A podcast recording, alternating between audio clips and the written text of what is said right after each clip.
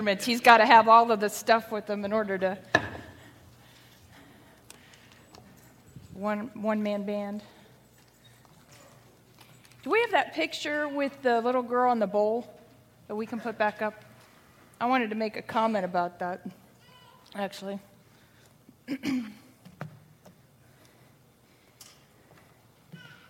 the one with the big orange bowl.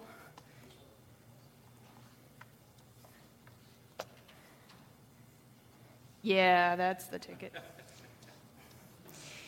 Now you're wondering, what could I possibly say about that picture? Other than the fact that, A, they did not know it was me coming to speak. So, and B, I actually, growing up, had a polka dot outfit like that, and long hair, and pigtails. And yes, I do recall eating a bowl of chocolate ice cream just like this. And I just, I just pointed it out to Mary because if you don't know the Hamricks, there are Johnny on the spot team behind the scenes, and I just want to commend them because not only them, but our, our um, media crew and everybody, every, it's a team every Sunday to come and bring the word to you. So I just want to commend them, thanks, and just, just that, you know, God is always doing things, even though we do random things. This blessed me because it was like, hey, did they call my mom or something? so, in any case, today you do have an outline in your program. So, if you'll get that out, there are also Bibles in front of you if you don't have one. And if you notice, we're going to, there seems to be a lot of scripture here, but we're going to kind of take a walk through the book of Matthew, if you will. And the teacher side of me wants to let you know that Matthew was about Jesus is the king. And it was important for them, for the, math, the writer of Matthew, to make that statement overall, the overarching theme of Matthew, because as Jewish people, they were looking for a king to overthrow the Roman government, to make them a national and political scene. And instead, when Jesus comes on the scene, he's a very different kind of king than what they expected. And it's important to know this because you see, the Jewish people were a chosen people. And that's how they thought, saw themselves as a chosen people. And what you'll find as we walk through today is that these chosen people, they had a job to do. And it's the same job that the church has today. So when I say church, everybody say, I'm the church. Church. Wait, wait, wait, wait, you messed that up. Okay, I'm going to say, You're the church, and you're going to say, I am the church. You're the church. Oh, the church. Okay, a little more emphasis. You're the church. The church. Okay, so I'm not going to have you say that out loud every time I mention the word church today but I want you to be thinking, I am part of this church. You're thinking, I am the church, okay? So, this message, although we're speaking to individual hearts, this is a corporate message because Jesus was speaking to the Jewish people about what they really should be doing as the chosen people, okay? So, that's the teacher part of what I wanted to talk about. I just know I'm going to kick this and it's going to go flying. So, what I'm going to talk to you today is about people living hungry. Now, we know that if we need food today, we can just go to the grocery store or the nearest farm market and get food. If you're one of my boys, you just go and raid my refrigerator 24 7. There's food. I have four teenagers and older living in our house. So there's, it's, it's just a constant battle, right? but you know, when food is not readily available, then people go and seek out food pantries, much like the one our vineyard here has, that we just had yesterday, that Maggie and Jay Nolan run. People seek out food because they need it for sustenance. They need food and water to live. You know, when we talk about it on a worldwide scale, There's plenty of humanitarian organizations, there's plenty of faith based organizations that raise awareness, they raise funds for food and water and medical supplies. But the fact remains, the sad fact remains, that there are still people living hungry among us. And not just on a physical sense. There are people that live among us that are spiritually hungry. They are dying because they have lack spiritual sustenance that they need for today and tomorrow and the next day and the next until Jesus returns. They are dying. So today, we're going to talk about the church. Remember, you're the church. Living hungry for God. And because we are people living hungry for God, we are the people that are supposed to connect with these other people that are living hungry spiritually to the life of Jesus. That is our job. Now, and when you're hungry, unless you're fasting or you're dieting, you find a way to satisfy that hunger. And the only way to satisfy spiritual hunger is to have a living, breathing relationship, an intimate relationship with Jesus that is living, that is present, that is active in your life. And the Holy Spirit inside of us whets our appetite, increases our desire for God and for the things of God. You know, it says in the word, taste and see that the Lord is good. When something is good for you, and it's good for your body, and it tastes good, you want more of it. You crave it, you desire it, you want it for yourself, and you have to have it. Well, there are people that are living spiritually hungry, but they don't know what it is they're hungry for. And so they fill that hole and try to find substitutes.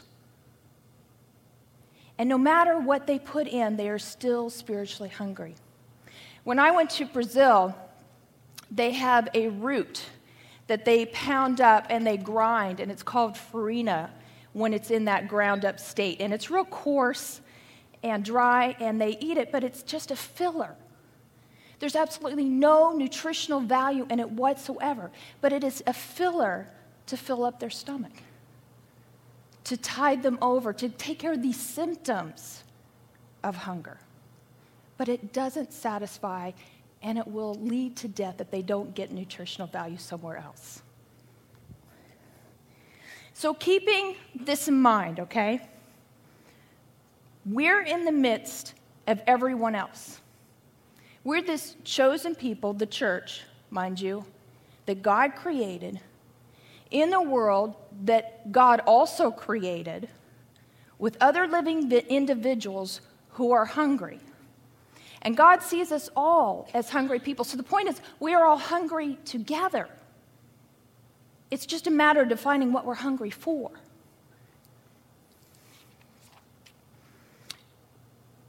When we think of it that way, then, when we think of it as the context of we're a people in the midst of a greater set of people, then you can see that we are supposed to be bridges and connectors in order to bring people that are living hungry, dying of spiritual hunger, to those that have found the life of Jesus. We are that link.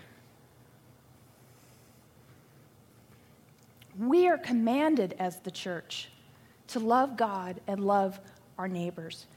And you can see that in Matthew 22. We're to love God with all of our heart and our soul and our mind, and to love your neighbor as yourself. And you know, we love him because he first loved us. But, you know, when we first get into relationship with Jesus, aren't you hungry to know him more? Don't you just find yourself reading every bit of scripture you can get a hold on, every bit of teaching you can get, and going up to the prayer line to get every piece of prayer you can get. We're hungry. We go after it. And you know, the longer that I'm in relationship with the Lord, the more I desire to have those that are in relationship with me have that same kind of life. I want those in relationship with me to be whole, to be healed, to feel loved and wanted and cared for. I want them to have what Jesus gives me. The problem is, it sounds like I'm loving my neighbor, but that's too narrow of a view of what a neighbor is. That's only one piece of the pie, and God wants the whole pie, the whole of humanity, the whole people, because we are to be a people unto the Lord.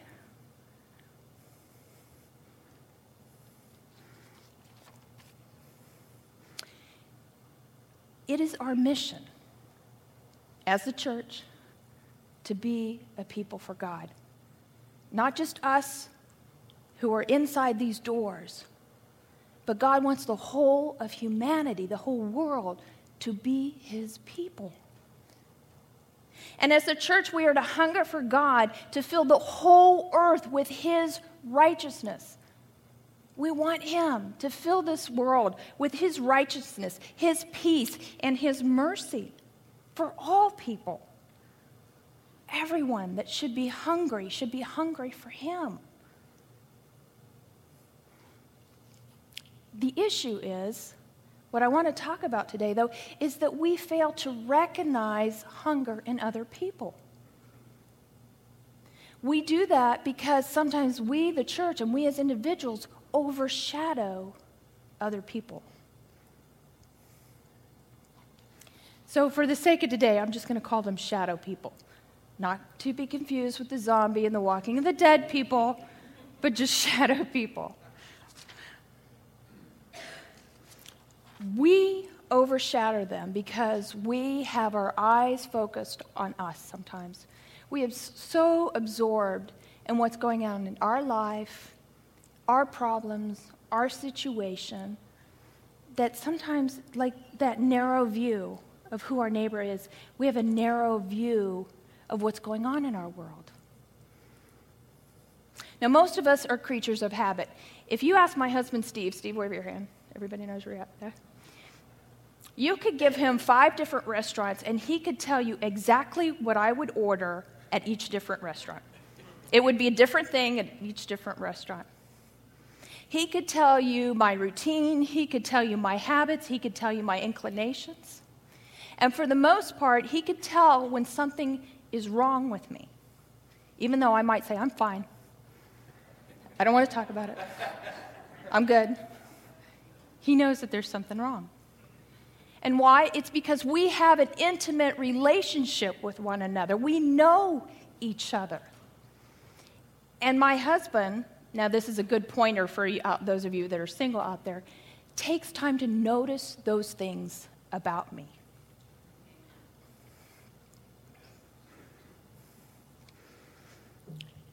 But when we are rushing by and we're too busy and we're too absorbed, we miss the people that are shadow people in our lives. These same people that are lacking spiritual sustenance, that are spiritually dying, they have a story, they have a life, they have hurts, they have disappointments, just like we do. but they are in our peripheral vision, so to speak. And I am guilty of it, you're guilty of it, we're all guilty of it. Of rushing by, I've got to do this, I've got to do that, I'm on the time clock. And there is somebody over there in our vision who's had a very real need or hurt happen to them, but they are not noticed. We overlook them. Then there's another set of people in our lives, in every group, who are people that try to be invisible. Now, they are visible.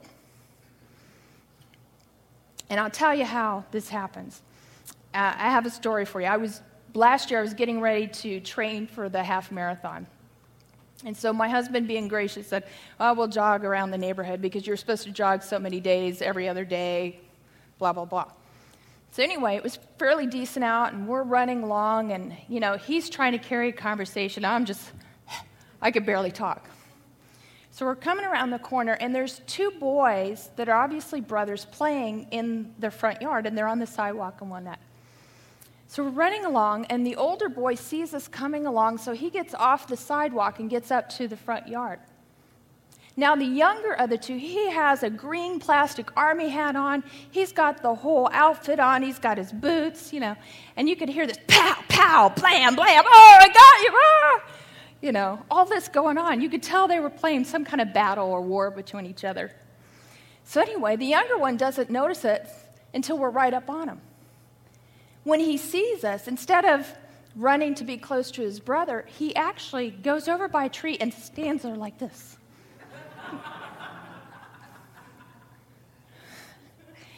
And so we're jogging by, and I had to chuckle to myself. So I said out loud, Hey, Steve, weren't there two boys out here? Wow, where did the other one go? I mean, he's right there. You know.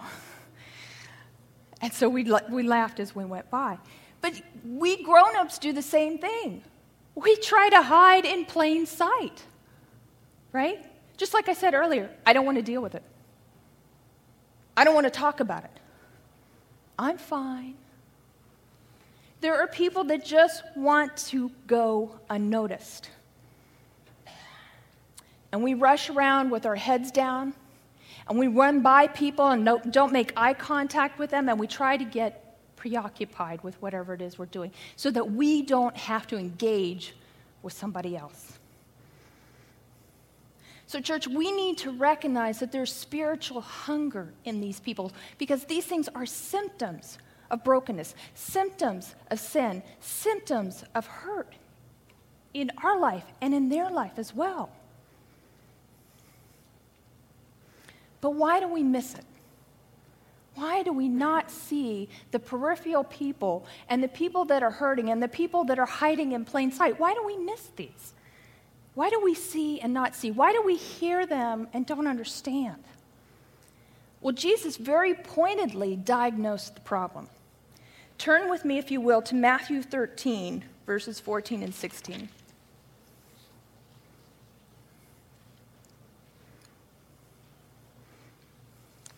Somebody have the page number?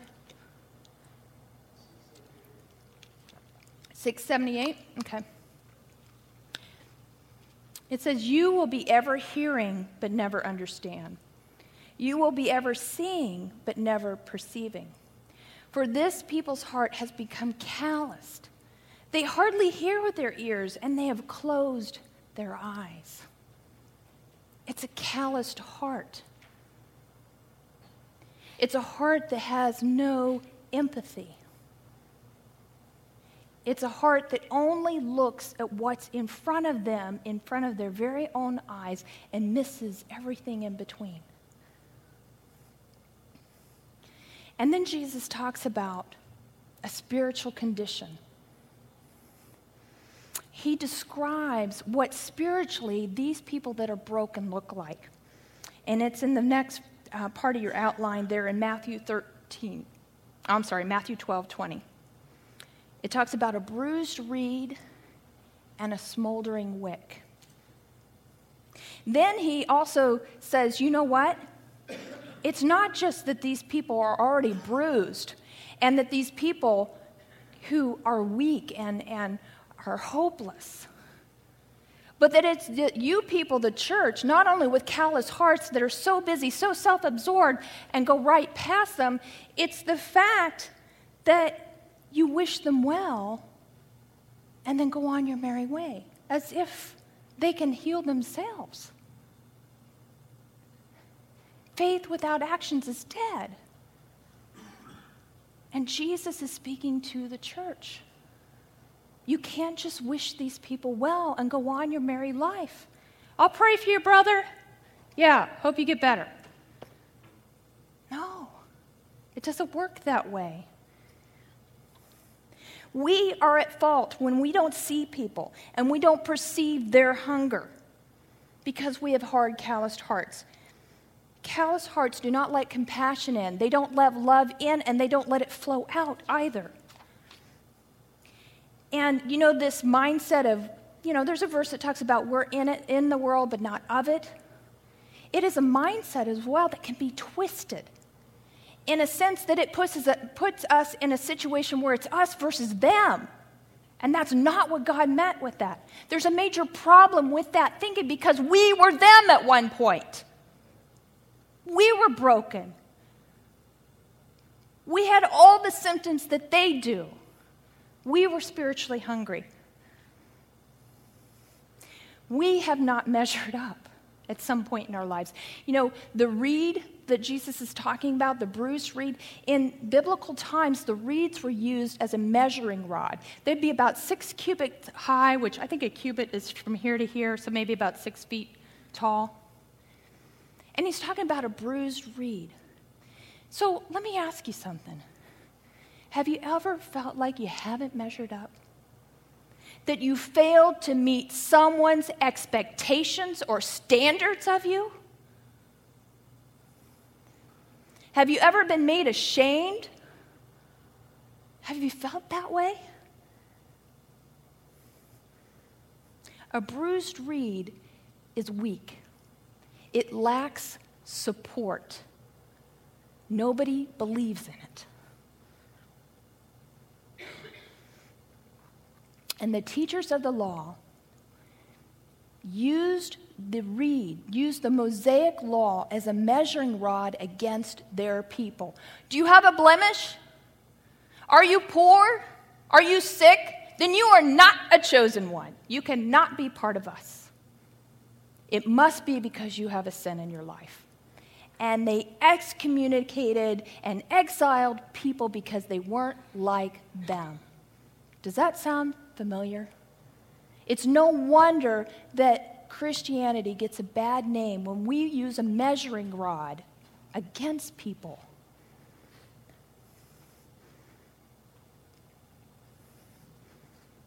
That smoldering wick, it speaks of a light and of an energy that once was, that is now hopeless.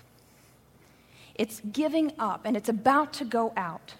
And there's a little hope left, there's a little spirit left, there's little life left in it. Social disengagement leads to loneliness and eventual death because we are all born with an insatiable need for meaningful interaction with others. We all need to feel loved. We all need to f- belong to matter, to be significant, to be safe. We all need those things as basic con- human condition of the way we were made, the way God created us. We cannot pretend that shadow people do not exist. We cannot pretend, church, that those people that want to be invisible are invisible we cannot fail to recognize the spiritual hunger in these people because it's our job to connect them with the life of Jesus. Jesus was not willing that anyone be ignored or discarded. He went after them.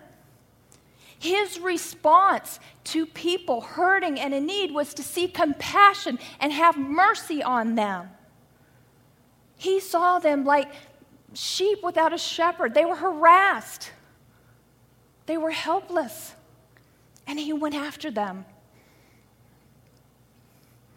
I have a new job. Um, I'm a receptionist over at um, a center that teaches children with autism and anywhere on the autistic spectrum.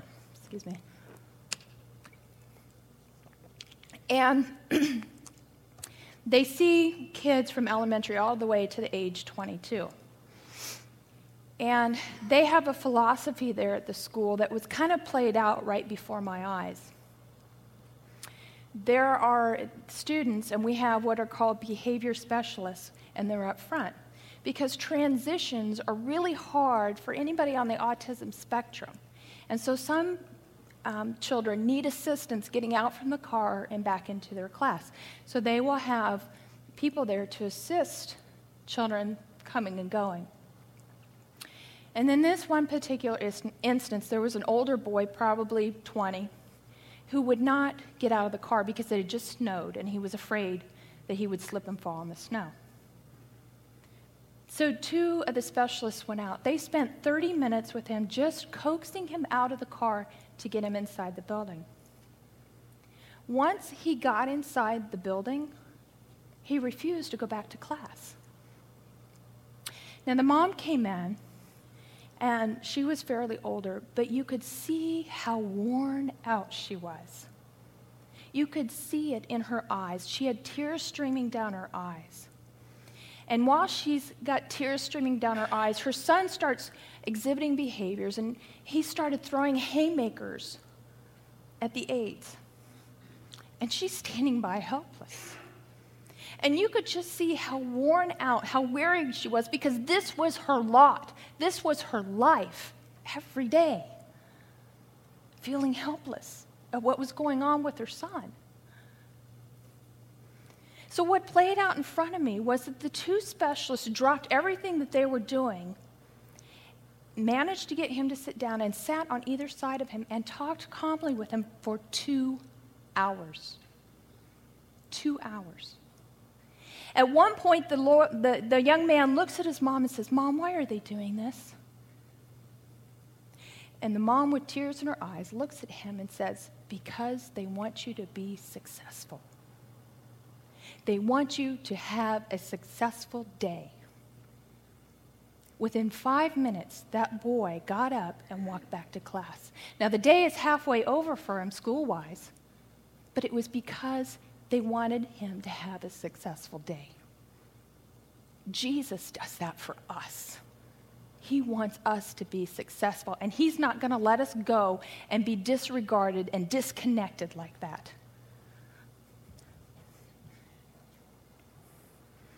Jesus is concerned and proclaimed how the church should care for all people. And you know what? He stresses the important matters. You know, the teachers of the law, you know, they're using that Mosaic law to, to get people to measure up with, right? Well, he points out to them that you're failing to see the important things that this law was meant to do, and that was to bring justice to have mercy and faithfulness. These are the important things that should matter, not whether somebody fell down and got back into drugs again. Not, what, not whether they are in a gay or lesbian relationship. Not whether they are doing this or doing that and they don't measure up, so they shouldn't walk in the doors. That's baloney.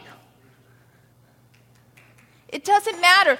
The law says that we are to love people and to want justice, to want God's righteousness in the world, to make them whole. And we are supposed to be that connector, that bridge as the church. Do you remember when you met the Lord? Where did he find you at? Just think about that for a moment. Where was I when I met the Lord?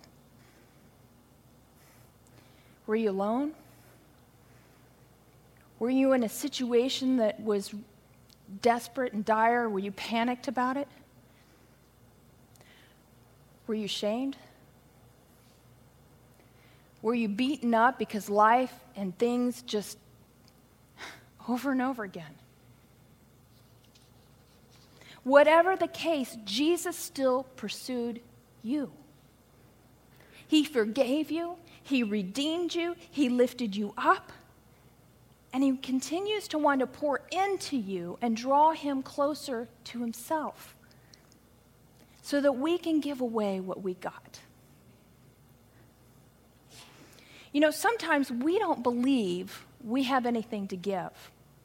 And that's one of the reasons, as a church, we don't reach out to these peripheral people or the inv- invisible people or the other people in our lives. We think we don't have anything. But that's not true either. because of the fact that you're here, you have a testimony of what Jesus did, of Jesus' faithfulness, of Jesus' mercy and love for you. And that's what he gave you. Terry Wardle, I believe, said something about seeing all these mundane things and looking for the miracles in the mundane things that we do.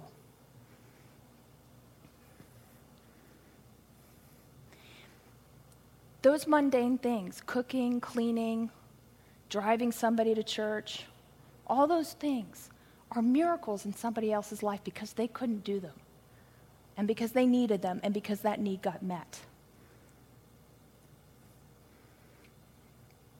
Sowing in the Bible just doesn't refer to financial reward. Sowing refers to throwing the word out, throwing that seed out and it's a numbers game. The more you do it, the more there will be a harvest of souls for you. Church, we're to be hungry. We're to have a desire to see the kingdom of God break into everyone's life, for justice to make things right, for mercy to give what we don't deserve, which is grace, and most of all, love. We are to be living hungry for God's righteousness to prevail in and among us in our world. Now, on the back of your outline, there's two key verses there Matthew 5 6. Let's read that out loud together. Blessed are those who hunger and thirst for righteousness, for they will be filled. Do you see that? We are supposed to be thirsty. We are supposed to be hungry. We are supposed to be people living hungry for God. And we are supposed to want the righteousness of God in our lives and in the whole world. And when God does that, He fills us. And when He fills us, it's so that we can be giving away what we got over and over and over again. And the blessed part is that we keep having this cycle over and over and over again. It's not supposed to run out until he comes back because when he comes back, we won't need it. Righteousness will prevail. When we are filled, we give the very bread of life. And we get that, the bread of life from Jesus. We get the living waters from Jesus. And when we give those things, not only to the physically hungry and thirsty, but the spiritually ones, the, the ones that need it spiritually, what we do for them, we also do for Jesus. So look at that next verse there for you.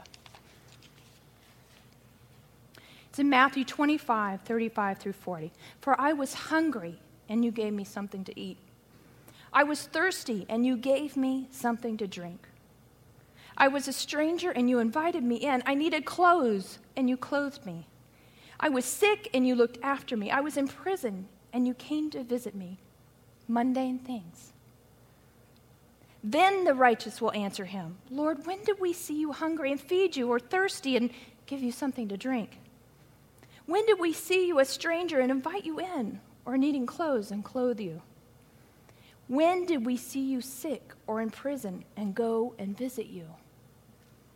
The king will reply, I tell you the truth, whatever you did for one of the least of these brothers of mine, you did for me. Shadow people, invisible people, they all have two things in common. They're living spiritually hungry and they're in the dark. Now, if I invite someone to my house and it's dark outside, I don't just give them directions because chances are they will drive right past my house and miss it altogether. I turn on my porch light so that my house can be found and so that we can be together and we can connect. And that's what Jesus is talking about when he's saying, put that light out. Don't put it under a bowl. Put your light out so that men can see it. The light, the life of Jesus in us. So, you know, we're supposed to be hungry together. as a people for God. We're supposed to, as a church, recognize the hunger, the spiritual hunger that exists in everyone. We have a response to that hunger, much like Jesus did, to have compassion and mercy and justice and want the righteousness of God to flow. We are to be living hungry for us and for wanting them to come into the kingdom as well. We are to connect them with the life of Jesus. Why don't you stand with me? And can we have Adam come back up, please?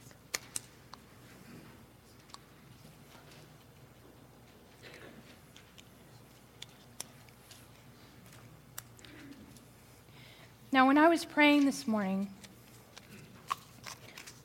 um, the Lord gave me this mental picture of rocks, just kind of scattered rocks.